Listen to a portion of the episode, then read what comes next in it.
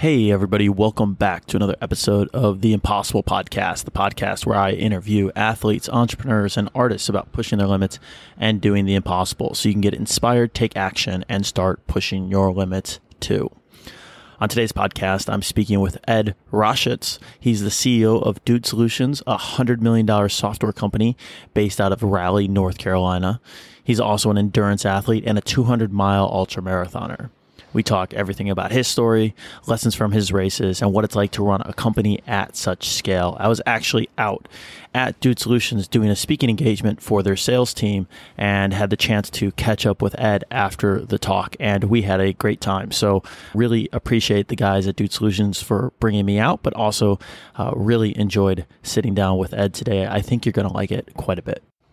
But first, if you guys want to support the podcast, go head on over to impossiblegear.com and pick up an impossible shirt. It's the most comfortable way to do something uncomfortable. So if you've got something on your impossible list and you're going to go knock it out, go pick up a shirt, wear the shirt for your impossible challenge, take a photo, send it in, and I'll feature you on the site, on Instagram, all over the place. Also, check out movewellapp.com. If you guys are sitting down all day or your athletes trying to get stronger, get faster, or recover from injuries, MoveWell is the best mobility app out there. 10 minute mobility routines designed for specific issues. So, if you have lower back pain, if you're just trying to increase your range of motion or prevent injuries, do 10 minutes of mobility a day. I built this after I got hurt during one of my races, and it has been the best tool I know for recovery. So check it out, movewellapp.com. It's free for iOS. You can check it out and get started feeling better and moving well today. Also, a couple weeks ago, we announced that we're helping 10,000 people start a blog with startablog.com. If you want to start changing your life, telling a better story, and doing something impossible, I found starting a blog is the best way to do that. It was literally the thing that changed my life, and I want to be able to give back and help other people doing that. So, what we're doing is if you go on over to startablog.com, we will help you set up your first blog for free. Pretty simple and straightforward process. But you check it out, startablog.com slash free blog, and we'll set your first blog up for you. No catches. Starting a blog was the most impactful thing that I've done, and I wanted to be able to help other people do this. So we've had a few hundred people already take advantage of this, but we're trying to help 10,000. So check it out, startablog.com slash free blog, and start your blog today. We'll help you do it. Okay, guys, that's it for the announcements today. Let's get into my interview with Ed Roshitsh.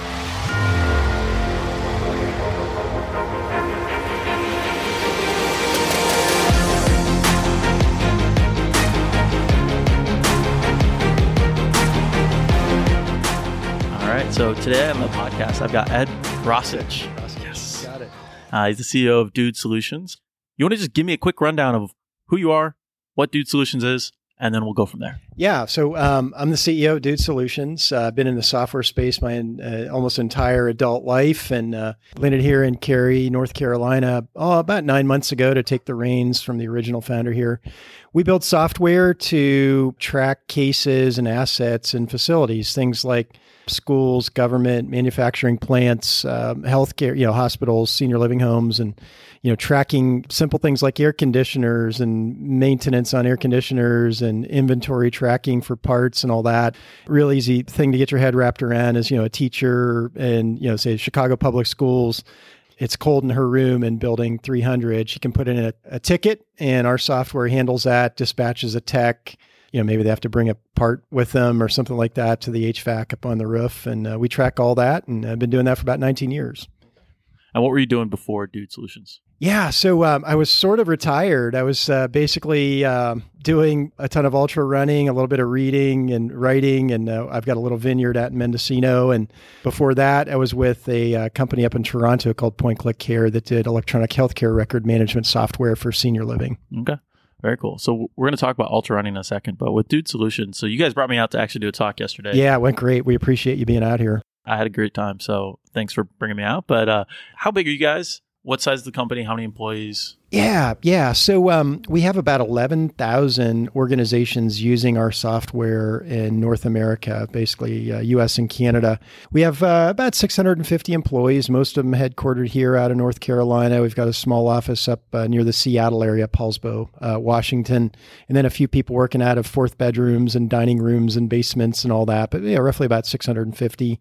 We'll do about 100 million in revenue this year, which puts us, you know, sort of in the top 1% of all software companies in, in North America. And we're growing like mad. Uh, if you know anybody that wants a job, um, uh, we're hiring. That's awesome. So what made you, uh, you know, you said you were kind of retired before Yeah. this and you didn't necessarily, I don't know if you needed the job or not, but if you're t- retired, you probably don't. What made you want to take the job? Yeah, I've been very fortunate to be in the software industry and uh, have, have had some great runs. And my last run ended uh, last year, and my wife and I decided to to retire on our mini ranch in Mendocino, California. And we started to uh, think about building a house, sort of the retirement house. And as the plans got a little fancier, a little bit bigger, a little bit fancier, a little bit bigger, I'm looking at my checkbook. It's like, uh oh. So I, I was pretty much left, I think, with three options. One, tell my beautiful wife, Christine, that uh, we can't build the house. That would have resulted in divorce number two, which would have cost me more than building the darn house. Option two was tell her we're going to de-scope, de-size the house. Hey, that nice six-burner Wolf stove that you wanted have a little four-burner Kenmore electric, and that would have at least been a year's worth of therapy, and then probably ultimately ending in a divorce, which would cost me more than the house. And hopefully, I don't know if this is a PG really, uh, show, but you know, third option was get my ass back to work. So.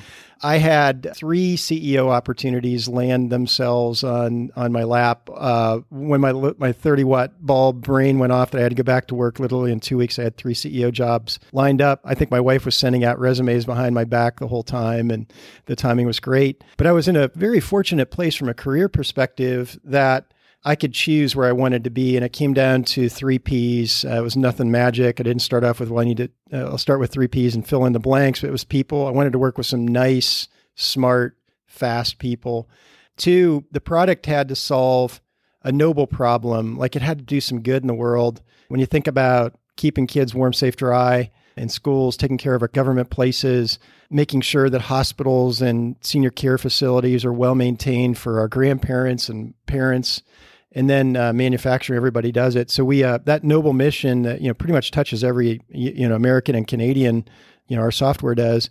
And then the third possibilities. I wanted to have my last rodeo at a company that had some growth opportunity to it. And when you think of all the schools and government facilities and hospitals and all that, we got a huge market here. We're going to keep growing like crazy. You know, we'll probably be twice our size in the next three years if we get our way with it. Yeah. How old are you?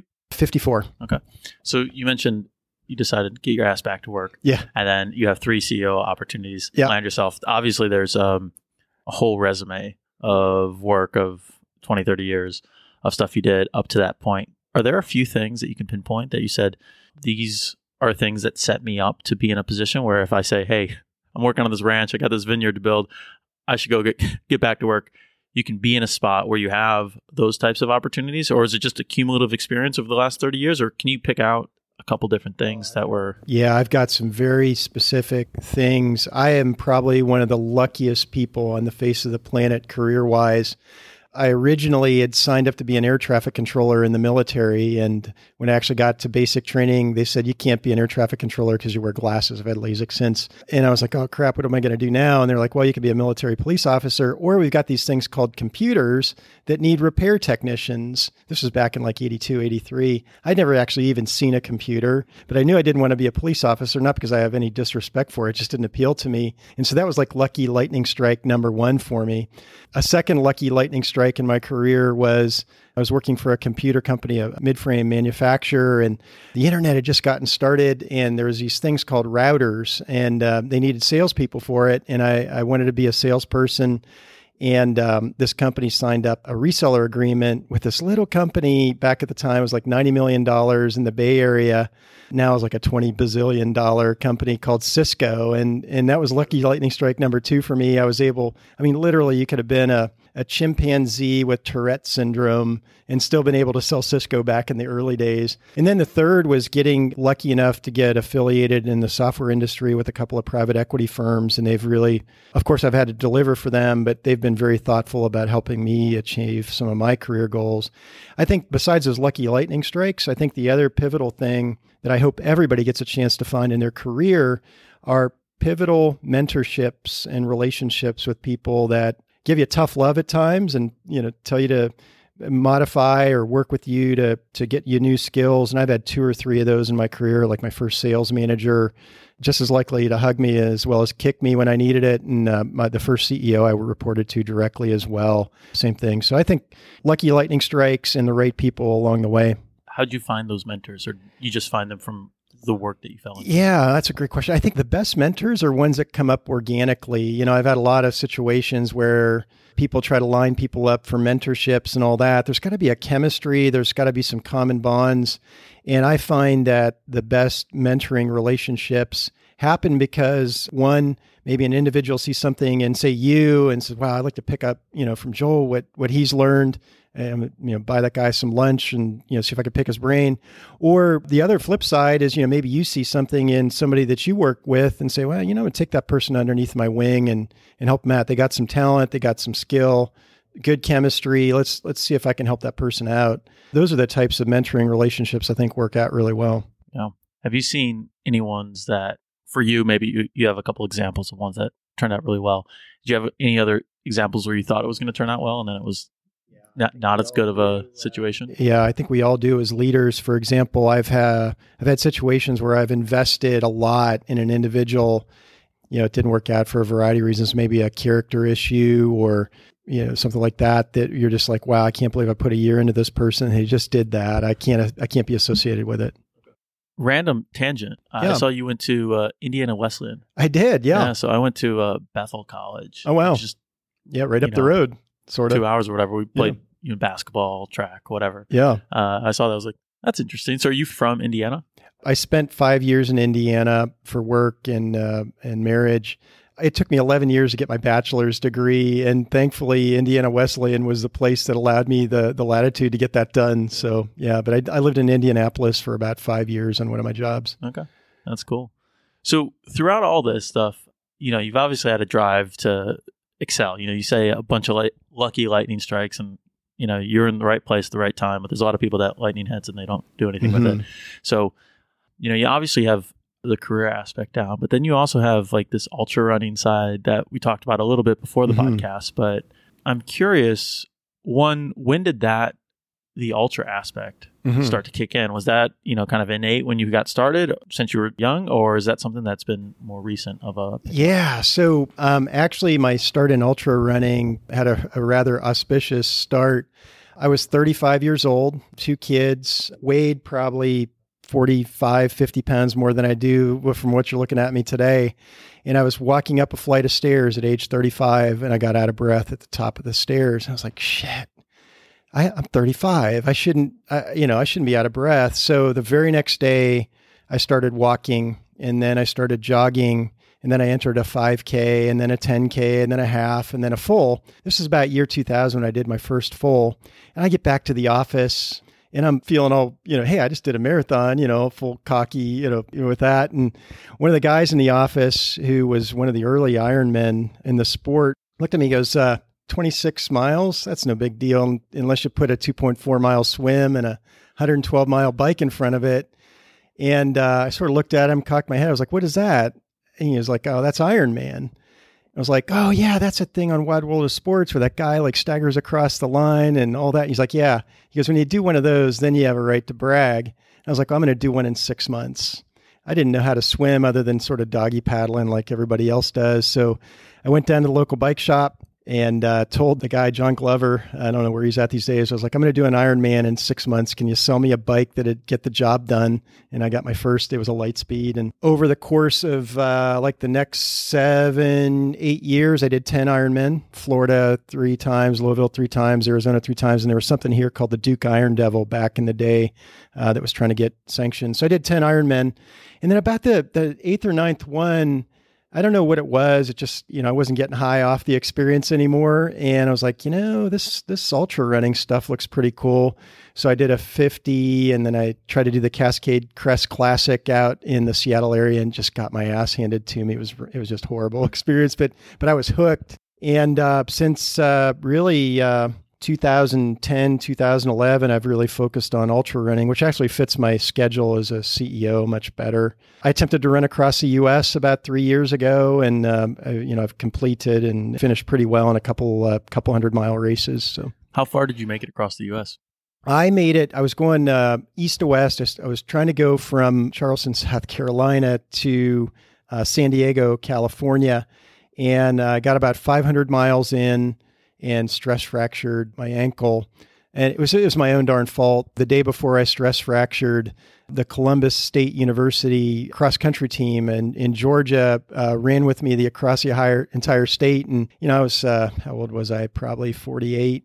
And we cranked out a, a seven hour and 45 minute 50 miler and then the next day, um, I was trying to keep up with these kids. I don't know what the hell I was thinking, but uh, the very next day, I got about an hour in, and and my ankle literally swelled up the size of a grapefruit. And I'm not too proud to say we tried everything. I called my doctor up. We got an MRI. They confirmed something was going on. They couldn't tell exactly if it was a stress fracture or something else, but they loaded me up with Vicodin. And I tried another day or two high as a kite on Vicodin, and yeah, just couldn't do it. So I made it about 500 miles. I was going to ask you when you knew something was wrong, but I assume the swelling. Yeah, the swelling. Yeah, I've got I've got pictures, and it literally looks like somebody stuffed a grapefruit up underneath my skin on my uh, my right ankle. Why'd you want to run across America? Well, it's so funny. You know, Dean Karnazes, mm-hmm. um, he had announced he was going to do a run across the, the U.S. roughly about the same time and it had been something one of those bucket list things like yeah i'm gonna i'm gonna try to run across the us and when he announced it i was like oh wouldn't that be cool if we could i could start on the east he could start in the west maybe we try to find a route meet in the middle somewhere shake hands and and all that so it was more of a, of a destination opportunity for me you know big goal which i will get back to at some point you'd go back and do it. Oh yeah, I would do it much different. I wouldn't try to keep up with a bunch of 21 year olds uh, running through Georgia, but yeah, different pace. Have you ever done race across America? Uh, the bike thing? The bike race? No, yeah. no, those guys are just maniacs. Yeah. Um, I uh, I know a guy that's crewed for somebody that uh, that made it across, but uh, I've not done it. I did uh, way back in the day, a different life. I was helping crew for a video crew of a Henry Kastner. Mm. I did bandwidth.com, I think. Got it. Uh, they had a crew of a bunch of people or whatever, and that was the first time I heard about that. And I was like, holy cow. That's this looks nuts. awesome. And that's like, it's a similar experience where you're like, but you're also done in eight days. So you don't have to dedicate 60 yeah, it's going to take me 60 or, days, know, whatever yeah. it is going to be. But I saw that. I was like, that sounds interesting. I have a couple friends who have a buddy who took like seven months and walked across the US. And that's like a nice leisurely pace, but he literally just didn't have a job for it. Yeah. And then I've had a couple friends that have done the the run across uh, the US, but just that constant pounding over and oh, over and over. Crazy. It's just a whole different type of mental thing when you're doing it on your own. Oh, it's amazing. I don't know if you've been keeping track of uh, Lazarus Lake, Gary Cantrell, the guy that does um, the Barkleys yeah, yeah. and uh, uh, Vol State 500, but he's walking across the U.S. right now. I think he's somewhere out in Wyoming, but he's doing 30 miles a day. I don't know how old he is. He's pretty coy about it, but he's got to be almost 70, and he's uh, he's doing it uh, right now. So I know his story from the Barkley ones, where he yep. he was the guy that he finished like a couple minutes late or something like that. But he no, that's Gary Robbins. That's Gary Robbins. Okay, okay. Um, Laz Lake is the guy that uh, he's a race director. Oh, he's it. the race director. Yeah. Okay. Yes. I didn't know that. That is, yeah.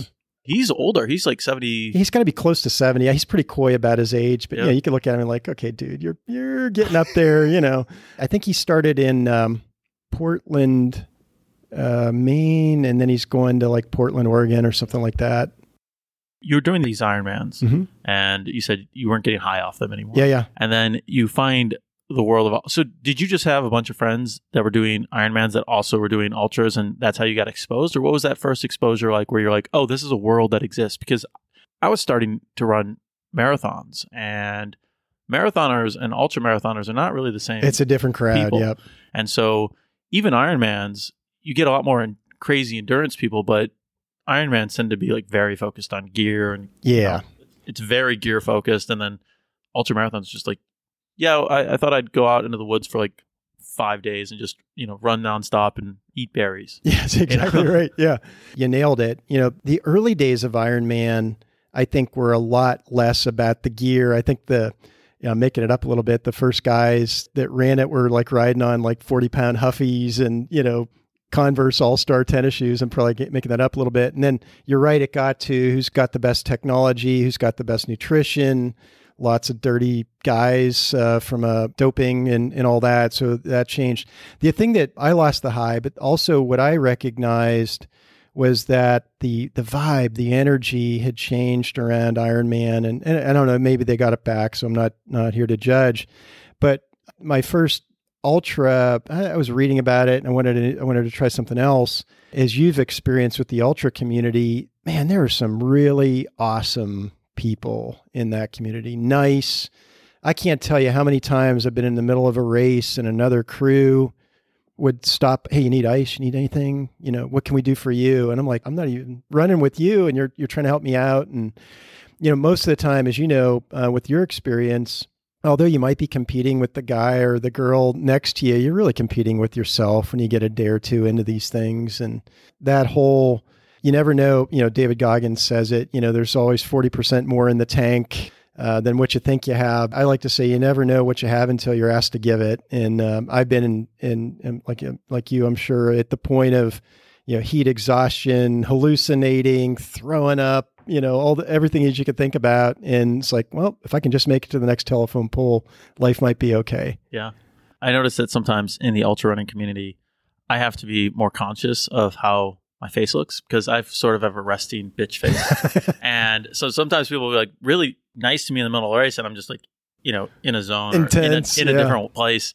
And people think I'm mad at them or something like that. I'm like, no, I, I was at Leadville and I was um, I was gonna pace some people and they didn't end up going out to pace people. But I remember walking by one guy and he said, "What's up to me?" And I was like really focused on something else. And I was in my mind, I said like, "Hey, how's it going?" But I don't think it came across in my face. And he was like, "Oh, that was really mean." Like, Yeah. I'm like, I'm trying to be nice, but yeah, your face is saying "f you," but your voice is your voice is good, right? yeah, yeah. It's funny you mentioned Goggins. I was just up at uh, Jesse Itzler's house doing Hell on the Hill, which is Jesse had. I don't know if you know Jesse, but No. he had uh, Goggins come live with him. Oh, 30 yeah. The days. seal. The, he wrote the book, Living uh, with the- Seal, yeah, yeah. and he just did another book, uh, Living with Monks or whatever. And so he has this thing at his house every year where it's like a 35% grade. It's 80 Oh, yards. man. You run up and down 100 times. And How long does that take? last year I had no idea what I was getting in for. I signed up for it and I was like, okay, it's a hill. How bad's a hill? And uh, Thirty-five yeah. percent grade. I posted something like, "Oh, this is uh, you know, they had an image that said uh, 80 yards, 100 times, 35% grade." I was like, "Oh, this sounds like my idea of fun for a weekend." And Jesse wrote back like, "You say that now." Dot dot dot. And so last year I didn't know what I was getting into and just got completely dominated. It was like I think it took me like three and a half hours, and I was just like, "Okay." And in my mind, I left last year and I was like, "Okay." The number one way you make up time is all the guys that do it really fast run down the hill, like sprint down the hill. Which is twice as bad as running up the hill, Yeah. frankly. Well, I mean, like, there's just a point where you can only go so fast up the hill. You can try to power hike, but you're not really pushing. And so, in my mind, last year while I locked up, I got to practice running down hills. When it got to training this year, I was just like, apparently, I forgot all of that. I was just like, you know what I need to do? I need to practice rucking up hills. And so I was like loading up my backpack with Awesome. weight, hiking up hills, and I was like, I'm going to be killing it. Same problem. Like, I was fine on the uphills. Uphills were totally fine. I lost all of my speed on the downhills, and then uh, it was raining. I was slipping a bunch. Uh, I'm pretty mad about how I did this year, so. I'm not going to make excuses because everybody else had to deal with the same stuff. yeah, but yeah. I was just like, all right, I have to figure out how to run downhill and chop my feet on like wet, slippery grass, and I I think I bit it like 12 times, or Oh, my something like that, gosh. falling down here. But it's it's one of those things. Is it like grass or is it? yeah, is so it well, I mean, and it was rocks or- grass. Yeah, yeah. Uh, he sacrifices the whole yard. Like, oh wow. he was telling his wife he's got on the mic or whatever, and he, he'd get up there. and He's like, "We're not raising grass, we're raising memories." and uh, he's just going after. He's like, "Get rid of all the grass, Sarah. Get rid of all the grass." And I'm like, "All right, that's you're sacrificing your backyard for us." So it was all grass, 35 percent grade, and then it just turns into mud in the middle of it. But it's it's one of those things you get into it, and you're just like, you know, like 25 laps loops. You're like, I don't. You know, it's hot, it's raining. You're like, I don't know how much more of this I want to do. Why did I do this again? Yeah, and then you get to 60 or something you're like okay like it's gonna that's it's gonna awesome. be done You mentioned you did a 50 miler, was your Mhm. first ultra marathon. What of your most memorable races? I know we can talk about the Georgia race, we Yep. can talk about some of the stuff coming up, but like, do you have any specific race memories where you're like in the suck? I got a couple of really good ones. Um, one more comedic, and then I'll tell you about a suck race. But the comedic, the first 50 miler, which was the uh, the endurance 50. Uh, what's the name of the the sponsorship for that? North Face, um, San Francisco, up in the uh, hills of Marin, Mill Valley area. I did pretty good. I finished uh, maybe top 25%, and for my age group, was probably 10%, top 10%. But I was feeling a little bit queasy when I got in my car, and I was like, all right, yeah, I'll just settle down. It'll be fine.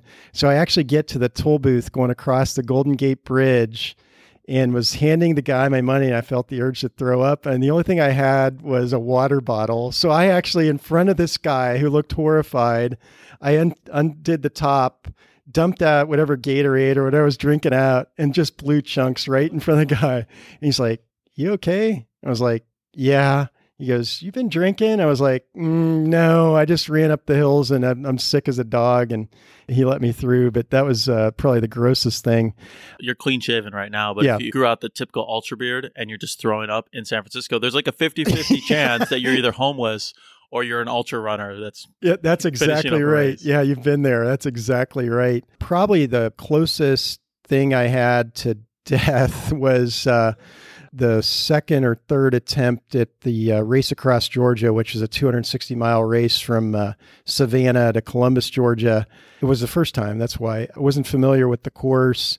I thought there was an area of the course in my sleep addled brain that wasn't allowed to have a crew. And so for about 25 miles in like 95 degree heat, 90% humidity, I went without water and uh, food and literally almost passed out. My wife met me somewhere in this mess between Fort Benning and in the finish line.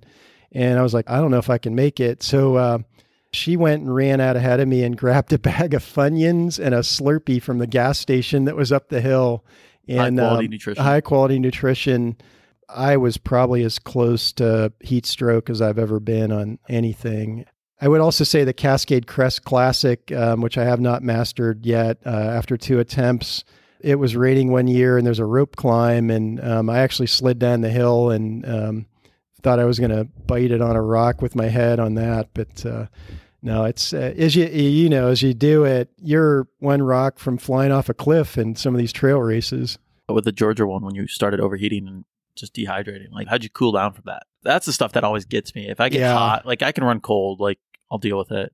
But if I get hot, then I'm just like, I have to slow down until I, I bring my core temp. I had to walk. I got off the. At this point, it was like a paved trail. There's a river that goes through Columbus. Uh, I was just aiming for trees to stay in the shade as much as I could, and um, you know, again, if my wife hadn't have been there with the Slurpee, I probably wouldn't be talking to you today. Oh, that's the same race. I had a shoe malfunction, and uh, I actually uh, had a blowout and um, didn't have the second pair with me during that session. Um, and uh, I get close to the finish line. All my wife had in the crew vehicle was a pair of slipper, like bedroom slippers that I had planned on wearing home. So I actually crossed the finish line in fourth place, wearing a pair of bedroom slippers. That's a good finish photo. It, oh, it was Just- yeah. It should be like a trademark thing that you certainly like setting a changing them the fashion last, the last mile or Yeah. something like that. You said you did the the race across Georgia. Uh, I think I've uh, I've done that four times now. Um, I finished first in 2016 and uh, finished fourth in 2015. I might be off by a year on both of those. It might have been one year one year earlier. Okay. And so when you get into like those places where you have a shoe blow off or you know your your body's shutting down, Yep.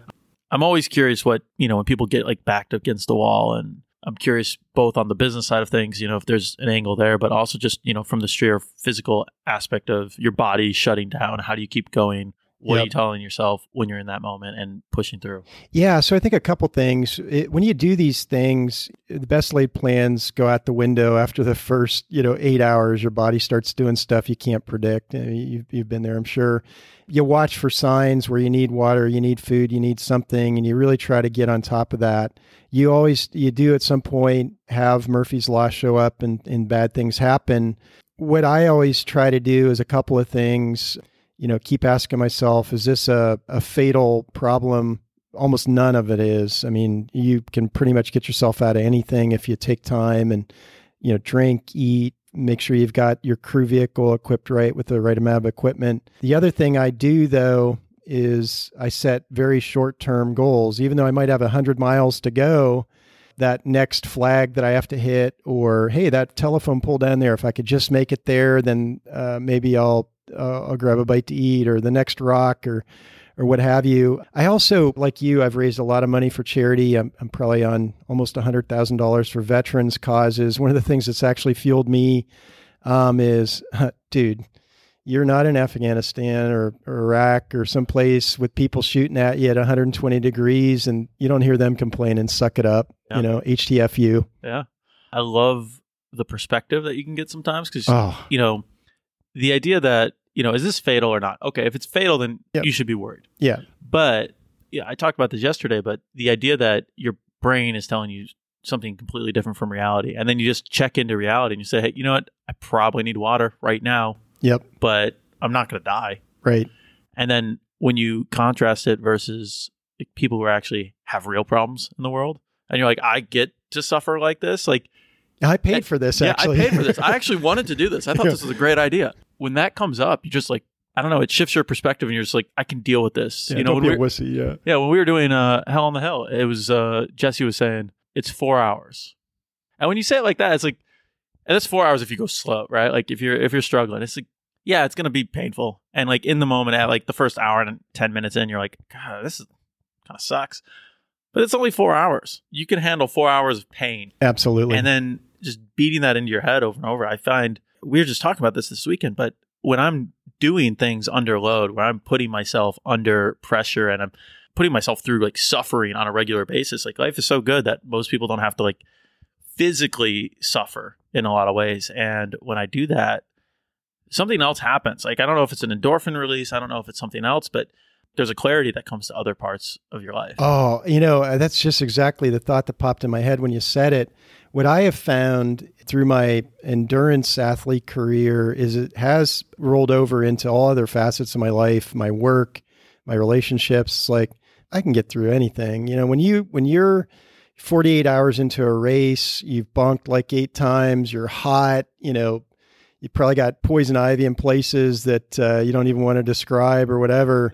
It's like I can handle a, a crappy conference call or a board member yelling at me for something. Like, what are you going to do to me, right? Are you gonna stick me out in the middle of Georgia and not give me all my Slurpee? Like that's like it's not gonna be worse. Than that. yeah, Do you want to talk about nutrition for a second? sure. So when I was googling you and doing some research, like I saw you did a interview with my buddy Matt Frazier, no Yeah. athlete. I think I don't know how long ago. It was probably like five, years, ago. Yeah. you were a vegetarian then, and I Yep. think that was right in the middle of you running across the U.S. Yep. You want to talk about kind of your nutrition changes that you've made over from a you know maybe from a business standpoint, from a entrepreneurial standpoint, from an energy standpoint, but from also the ultra running standpoint. Sure, sure. When in all of those, uh, you know, I think nutrition, especially at a CEO level, like one of the most important things I can do is take care of my body and my head. So nutrition plays, you know, whether I'm running a race or going through a, a difficult patch at work, nutrition and sleep are, are huge to me. But I was a vegetarian for about seven years.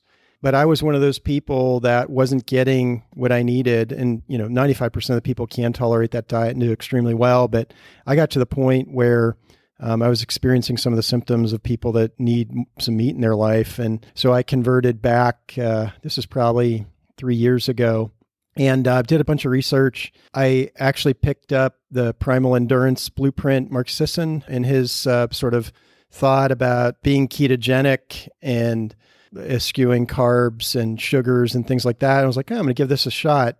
And wow, you know, uh, it wasn't placebo effect. I, I immediately came out of some of the symptoms I had with vegetarianism and really then used that as a blueprint to fuel my entire life. And I spend uh, making it up. I have cheat days and all that, but I'm I'm probably ninety percent in keto most of the time. I mean, even though I look pretty skinny right now, I'm probably fifteen pounds overweight because I let my uh, my IPA habit get in the way a little bit. But I actually, the year I finished first in the uh, run across Georgia, I was 100% keto going into it. I maintained keto pretty much the uh, the entire thing based on that blueprint that uh, the Primal Endurance thing did.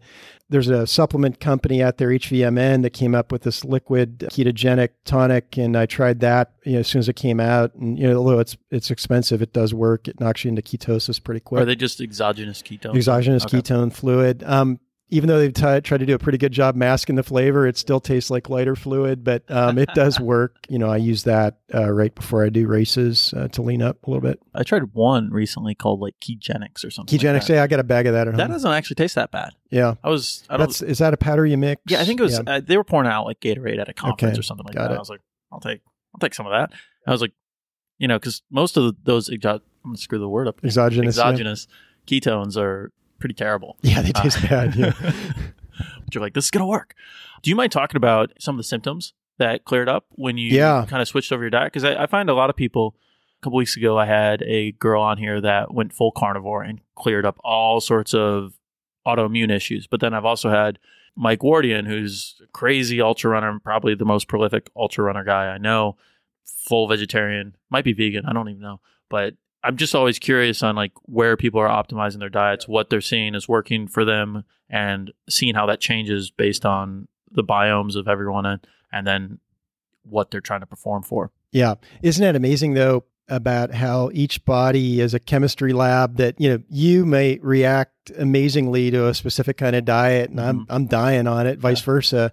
The symptoms that I had, and I've done a little bit of research, I guess there's two amino acids you don't necessarily get anywhere else but from meat products and there's a small, very small percentage of people that develop some symptoms the biggest symptom I had, and I'm a pretty upbeat guy 99.9% of the time, but I was actually experiencing depression for no reason.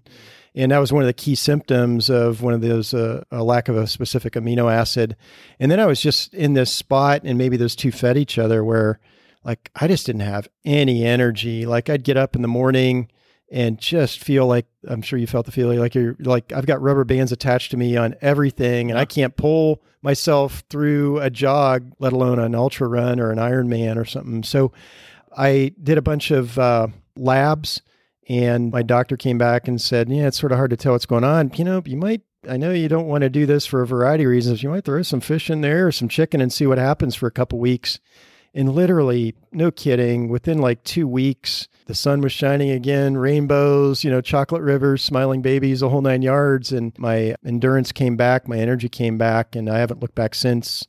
But, you know, it's so funny back to that carnivore diet. You know, I've seen some stuff on that, keto diets, paleo, you know, Rich Roll with his uh, veganism. Like, there are people just cranking it out on a variety of different diets. I go back to everybody's a chemistry lab, and whatever works for you works. Know, did you find that specific types of meat helped? You know, I actually got to the place where, um, like, I had just before you and I sat down, I had a ribeye for lunch, and ribeye and a small salad, and I think beef works. I think good quality fish, good quality chicken. The other thing I uh, that I really try to do, my wife and I try to do, and it's expensive. Luckily, my job pays pretty decent, but you know, we're we're trying to find the best quality, organic, no antibiotic, everything you know, meat wise that we can get to put in when we do that. I find when I eat a really high quality steak, I'm higher energy the rest of the evening and then the next day.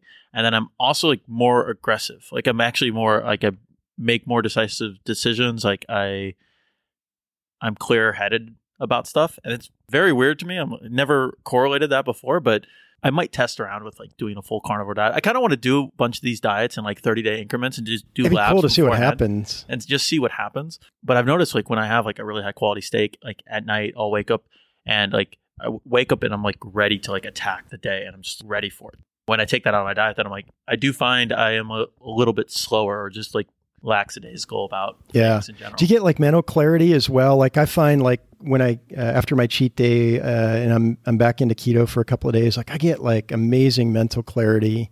to me, that's 100% correlated with sugar intake. Yeah. So as soon as I like pull all the sugar out of my diet, like you feel like you took that limitless pill and you're just like seeing stuff Yeah. you didn't see before. And from like a meat consumption, I always feel like affects me from a like aggressiveness and decision making standpoint. Like I feel like I've just like obviously this is the right to call and you know boom boom boom boom boom.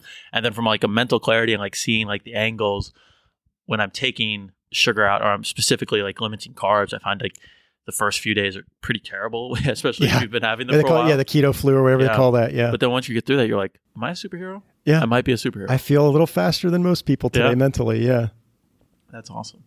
So we talked a little bit about races. We talked about being in the suck. Any other things on from a race standpoint or from a you mentioned it bleeds over. And this is something I talked about yesterday. The there was a Bruce Lee quote that like, you know, if you always put limits on yourself in one area in your physicality, it'll bleed over to everything else. And I that's Yeah. something I I notice all the time. And if I'm not doing something physical to like beat it in my head that like you're not defined by your mental limits, like then it starts to do it starts to bleed over into everything else. You know, you're the CEO of a nine figure company. How do you take that mentality into your job, into the people that you're working with, the people that you're inspiring and motivating on a daily basis? Like, what do you do? How do you implement that mindset and utilize that and pull that out of ultra running so it doesn't just stay? Yeah. And I've had people who've gotten to know me tell me this like, the me you got right here is the me that you'd get at home running on a trail, you know, hanging out in Mendocino at a board meeting. Like, this is me. And what I think I've brought over from my endurance athlete career is a, a lot less drama when I'm approached with things. Yeah, because like I said, we were talking about earlier, like, hey, you, my shoe just blew up. You know that that that's a big deal. Yeah. But you sort of look at it and say, okay, now what am I going to do? And I do that, carry that mentality into the workplace. I also think, um, not to get too crazy, but you know that whole idea of owning the dash, like, man, I'm going to press it to the limit. The whole born date, death date, the dash in the middle. That's the only thing you really have to control. And you know whether it's my endurance career, um, I'm on my second book writing, my CEO job, my relationships. Like everybody has the same number of minutes in a day, 1440. And I'm going to get every last drop out of every one of those and every mile, every interaction with people. I really try to give it my best. And that, that whole thing, that, that whole continuum just pulls through. Do you ever do like physical challenges as a team, as a like team building type thing? Or is there a way that you can instill that mentality into people that are working for you? So it's not just maybe you're leading by example and that's a good start, but Yep. is there a way that you can actually like imprint it on their heads or in their mentalities? You know, that's a question that I've I've made mistakes around a lot, you know, trying to take my endurance sport mentality into the workplace in a very let's talk about running or biking or swimming or whatever. And I found that you get about 10% nods when you do that because not everybody is interested in hearing, hey, you know, I just spent 3 days in a swamp running around getting, you know, snakes chasing me and stuff like that. Some people get their heads wrapped around that. Some people are just like, yeah, that guy's crazy. So I found that it doesn't work for me to do that. What I do though try to do is role model behavior, persistence, being rational, real, not a lot of drama, and those are all things that I've learned in in endurance sport. Yeah. I found that sometimes I'll initially, when I get excited about something, I'll be like, hey, everybody should do this. Yeah. That doesn't always work. And what happens though is if I just do it and I don't worry about if people are coming along, eventually people will show up or people start being like, hey, what's what's he doing over there? I call it like a lag time where you kind of plant the seed and then it just you take some people are six months, some Yep. people are 18 months, some people are going to be three years. And it really depends on the person, the interest, but like demonstrate just picking the thing out that you want to do, you want to develop in yourself, and then demonstrating it out Yep. has been really useful. Yeah, that's the same mentality I carry. And I, I also learned a long time ago, like I was one of those guys that, would- that was just obnoxious. Hey, I got this, you know, new pedal set. It weighs a half an ounce less. and, you know, I'm telling people it had no, you know, just trying to make myself feel good by all the knowledge I had and all that. Like people just don't give a shit. And it's okay. Well, I think some people care because uh, I did a Q&A after my talk the other day, and they're like, so we have a guy here that runs a bunch of ultra marathons. And I'm like, yeah, interviewing him tomorrow. They're like, do you think you could beat him? And I'm like, I don't know. I told him uh, I've never been the fast guy, Yeah, I'm not but fast. I'm pretty good at suffering. So we could put together. you and I share that. We Yeah. could put together Sufferfest 2019. There yeah. we go. I like that. You mentioned you wrote a book and you're Yep. working on another one. Mhm. You want to talk about the book that you wrote, and then we can talk about the book. So uh, the first book I wrote um, was a book for new leaders called uh, A Solid Handshake, and really it's a collection of uh, stories that uh, real stories that I've picked up across the way that I found myself retelling to new leaders. Really, just about how to be responsible as a leader, high integrity, doing the right thing, and uh, It was number one on Amazon's Hot 100 for about the first month uh, that it was out there. And uh, I still get probably five to 10 copies a week sold. And uh, it's been something that I've enjoyed doing. And so much so that I started to write a second book, which I'm almost done with. Um, did you self publish these? I did you... self publish. Okay. Um, as you probably know, you learn a lot along that route. Yeah. Um, and so the second second book I'm going to self publish as well, but it's a book about um, how. Uh, so my second daughter and I sort of drifted apart through the years, and how running and the experiences that we've shared running. She's a beast. She's a little savage uh, ultra runner herself. Have sort of brought us back together and some shared experience. And you know, she and I. Um, you know, have, have done hundred milers together. We tried to run across Georgia this year together, and she had some some really bad blistering problems that that killed her out. And then uh, we're gonna do this uh, Swamp Fox uh, 215 in November in South Carolina together. So that's crazy how ultra marathons are just those suffering experiences can bring you. Oh yeah. One of my really good friends, Alan, flew out to South Africa to run the last ultra race with me in um in Cape Town, and I don't get to see Alan very much. Like we'll talk on the phone on a regular basis, but like when he flew out and we did that race, and I don't even think we were, you know, we ran together for a little bit, but then we ended up separating out. I was like, all right, Alan's my guy. Yep. And um, it's just funny what that type of mutual suffering once you go through it, like it can repair bonds. Oh, it does. Like and uh, yeah, that shared experience, like with her, we were either laughing our butts off about something. As you know, you get punch drunk after yeah. you know 24 hours of running, but we were laughing our butts off about the stupidest stuff in between her screaming because she was in so much pain with her blistering and chafing. And well, I'll tell you, as a dad, seeing your daughter suffering like that that's a whole different set of mental challenges because yeah. you know it's like do i say something am i quiet how do i help you know So, so is that going to be a memoir? Is it going to be like a- yeah, it's a memoir. Um, I'm weaving in lots of stories about some of my runs, some of the relationship issues, and and how running has sort of brought us back together. And I've got about thirty thousand words in. I got about another three or four thousand to go, and then finish up the edit. and Hopefully, have it out by Christmas. Okay. So, well, let me know. I'd like to check it out, and we can talk about it on the podcast. Cool. You mentioned the swamp race that yeah, yeah. talked about a couple times. What is this? And then any other races are coming up? Because I'm looking. I've I took kind of like the last year off after all the ultras. I was legs are pretty trash. I did a couple like fun runs. I did. I ran across Liechtenstein, oh, and then I ran cool. across Monaco. And so like I've kind of a mini goal now to do like the ten smallest countries, like oh, just run across so cool. them because Liechtenstein's like 13 miles. It's not that far, and then Monaco's like three. And so I think the farthest one on that list is probably less than 20, but it's like an interesting way to like come up with a new. Yeah, I've ran goal. across 13 countries. Yeah, yeah that's sort of cool. Uh, but I'm always looking for races, and I've got a couple that I've got my eye on. But this thing sounds intense, and yeah, so it. Um, it's in a forest in South Carolina through a swamp. It's called the Swamp Fox 215, and uh, no crew. You've got three drop zones for whatever gear you want. No aid stations. Uh, no pickle juice sitting out there at mile eight for you or anything like that. So I don't know where I'm going to sleep. You know, you have to get 215 miles done in 72 hours. Is it a loop course or is it like a? Is it's it just a, an out of back? It's an out and back adventure type of thing, and it's the first year they're throwing it on. So I don't even know how many people are going to be out there. For all I know, I might be the only one uh, with my daughter, hopefully, and you you start at like 6 p.m. on a Thursday and you have till uh, 6 p.m. on Sunday to get done. Okay. Um, so my hope would be that I can finish somewhere between 48 and 72 hours. And I'm, I'm probably going to try not to sleep during yeah. that period, uh, depending on how ugly that gets. How fast are you moving for that then? Yeah. So probably for the first 50 miles, my would hope would be, and I have to look at this trail a little bit more. It's flat because it's in, it's in the swampy area. So not a lot of hills there. So my guess is I'll be able to maintain like 10 minute miles for like the first 50 miles, 60 miles and then I'll probably shift into a, a, run walk situation depending on how I'm feeling. But my hope would be that I can get, say, 100 miles done in the first 24 hours, which isn't a crazy pace. So, what is that, like four miles an hour, 15 minute miles?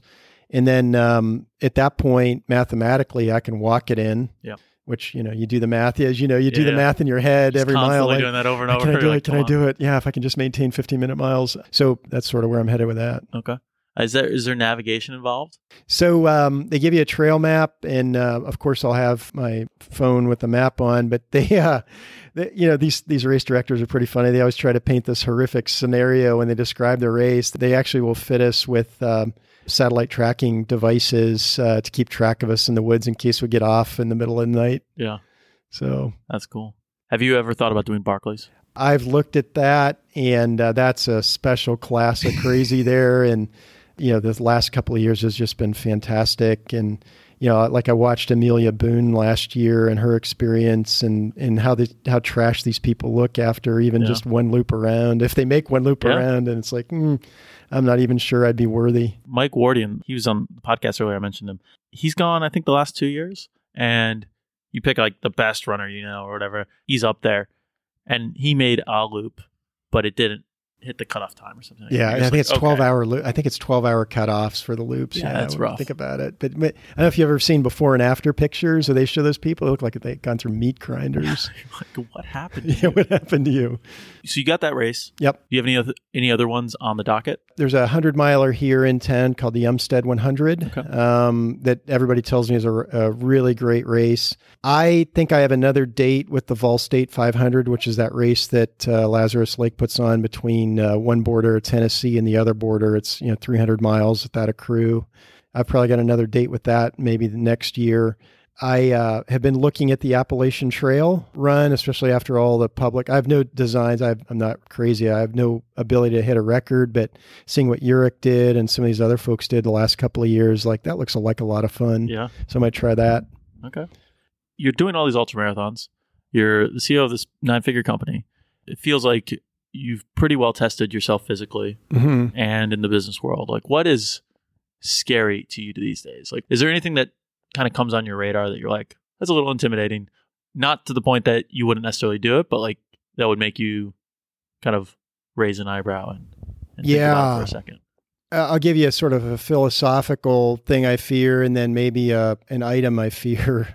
But like a philosophical thing I fear is like waking up one day and thinking to myself, I didn't actually give my best the day before. Like that chases me every day. Like, and I know I fail at that just like every human being does, but I, I try to analyze what I did the day before and like, man, I screwed that up. I don't feel good about myself for that. On a physical thing, and I saw, I read your book and I read your, your website and all that. Bungee jumping. Yeah. Oh my gosh, that seems like uh, ridiculously crazy. And uh, I also think you did a skydive thing too, Yeah, right? yeah, uh, my did. wife did a skydive thing. I, ah, that just has one, it scares the hell out of me, and two, has no appeal. Okay. AAF certification where you just go get certified and jump on your own. That's like the first, you know, tandem jumping is kind of normal. You Yeah. in my mind, if I die, I can blame the guy on my back.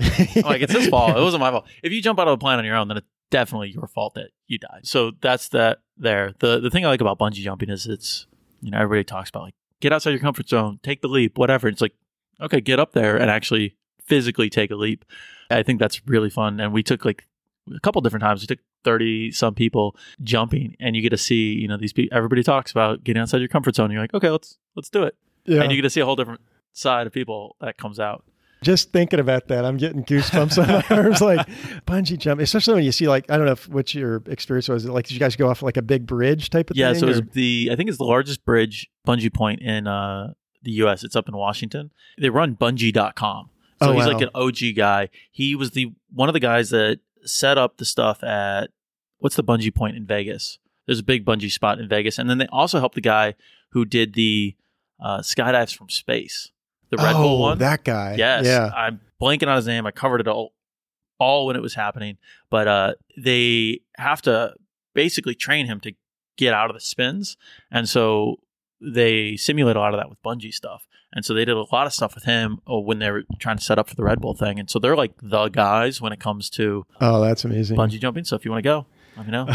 I'll meet you out there. Uh, that's uh, I might take you up on that, but boy, that just that whole idea scares me to death. So That's awesome. Cool, man. Well, I think those are all the questions I've got. I uh, I'm excited about this race. I want to see. I'm going to follow along with what you Awesome. got coming Yeah, up. Why don't you come on out? Hey, Yeah, I, I mean, you need some. You can't have a crew. You can't have a support crew, but may I don't think there's a rule against pacers. So Hey, if you want to hey. hang out, Hey, when is it? November sixth, November seventh, and eighth, something like that. Hey, if you ever want to do something, if you ever want to do a hundred mile or something, let me know. I'll I'll hang out with Yeah, you. Yeah, let's figure out a race. Yeah, That'd be fun. awesome. Cool, man. Well, uh, we'll wrap this up. As far as like anything else that people want to see, the book. Solid handshake. You can get it at Amazon, BarnesandNobles.com, what have you. Twitter, Ed Roshitsh. Um, very active on LinkedIn, Ed Roshitsh, and uh, that's that. Yeah, Awesome, man. Well, I had a great time doing this. I did too. Let's- yeah, you're a good guy. I appreciate it. Let's do a race sometime. Cool. Thanks. All right, guys, that is it for the show. If you guys enjoyed that podcast, I'd love if you went over to iTunes, Stitcher, Google Play, Spotify. We're on Spotify now. Wherever you're listening to podcasts, go ahead on over, take a couple clicks, leave a five star review. It's the number one way that we reach more people, help more people find out about impossible, and inspire them to push their limits and do something impossible as well. I also want to say thanks to Ed for being on the show and thanks to Brian and the sales team at Dude Solutions for having me out and letting me speak to them. I had a great time. They're an awesome company and I hope you guys are pushing your limits throughout the rest of this year. Again, if you guys want to support the show, there's a couple other ways that you can do it. Head on over to impossiblegear.com, get an impossible shirt, wear it. It's comfortable, it looks awesome, and it's going to inspire you on a daily basis to push your limits. There's no wussing out when you're wearing an impossible shirt, so don't do it. Check it out, impossiblegear.com. We also have other apparel, but you should definitely get the shirt. Also, movewellapp.com, 10 minute mobility routines to help you get stronger, get faster, and recover better. We want to help you feel better and move well. So check it out, movewellapp.com. It's a free app, but it is the best way I've found to be consistent in your mobility work and get stronger on a daily basis across the board. Finally, check out startablog.com. We're trying to help 10,000 people start their blog. When you sign up, we'll hook you up with a blog with a five page starter list. Also, even hook you up with a, an impossible list and uh, give you a starter guide on how to get that set up and get going with that. So, if you're interested in doing something, that was literally the most impactful thing I've ever done. Just starting a blog and starting my impossible list. We want to help 10,000 people do that. So check it out at startablog.com slash free blog and we'll help you get started. No strings attached. All right, guys. So that is it for this week's episode. Thanks so much for listening. I've got another episode coming same time next week. But until then, keep pushing your limits and do something impossible.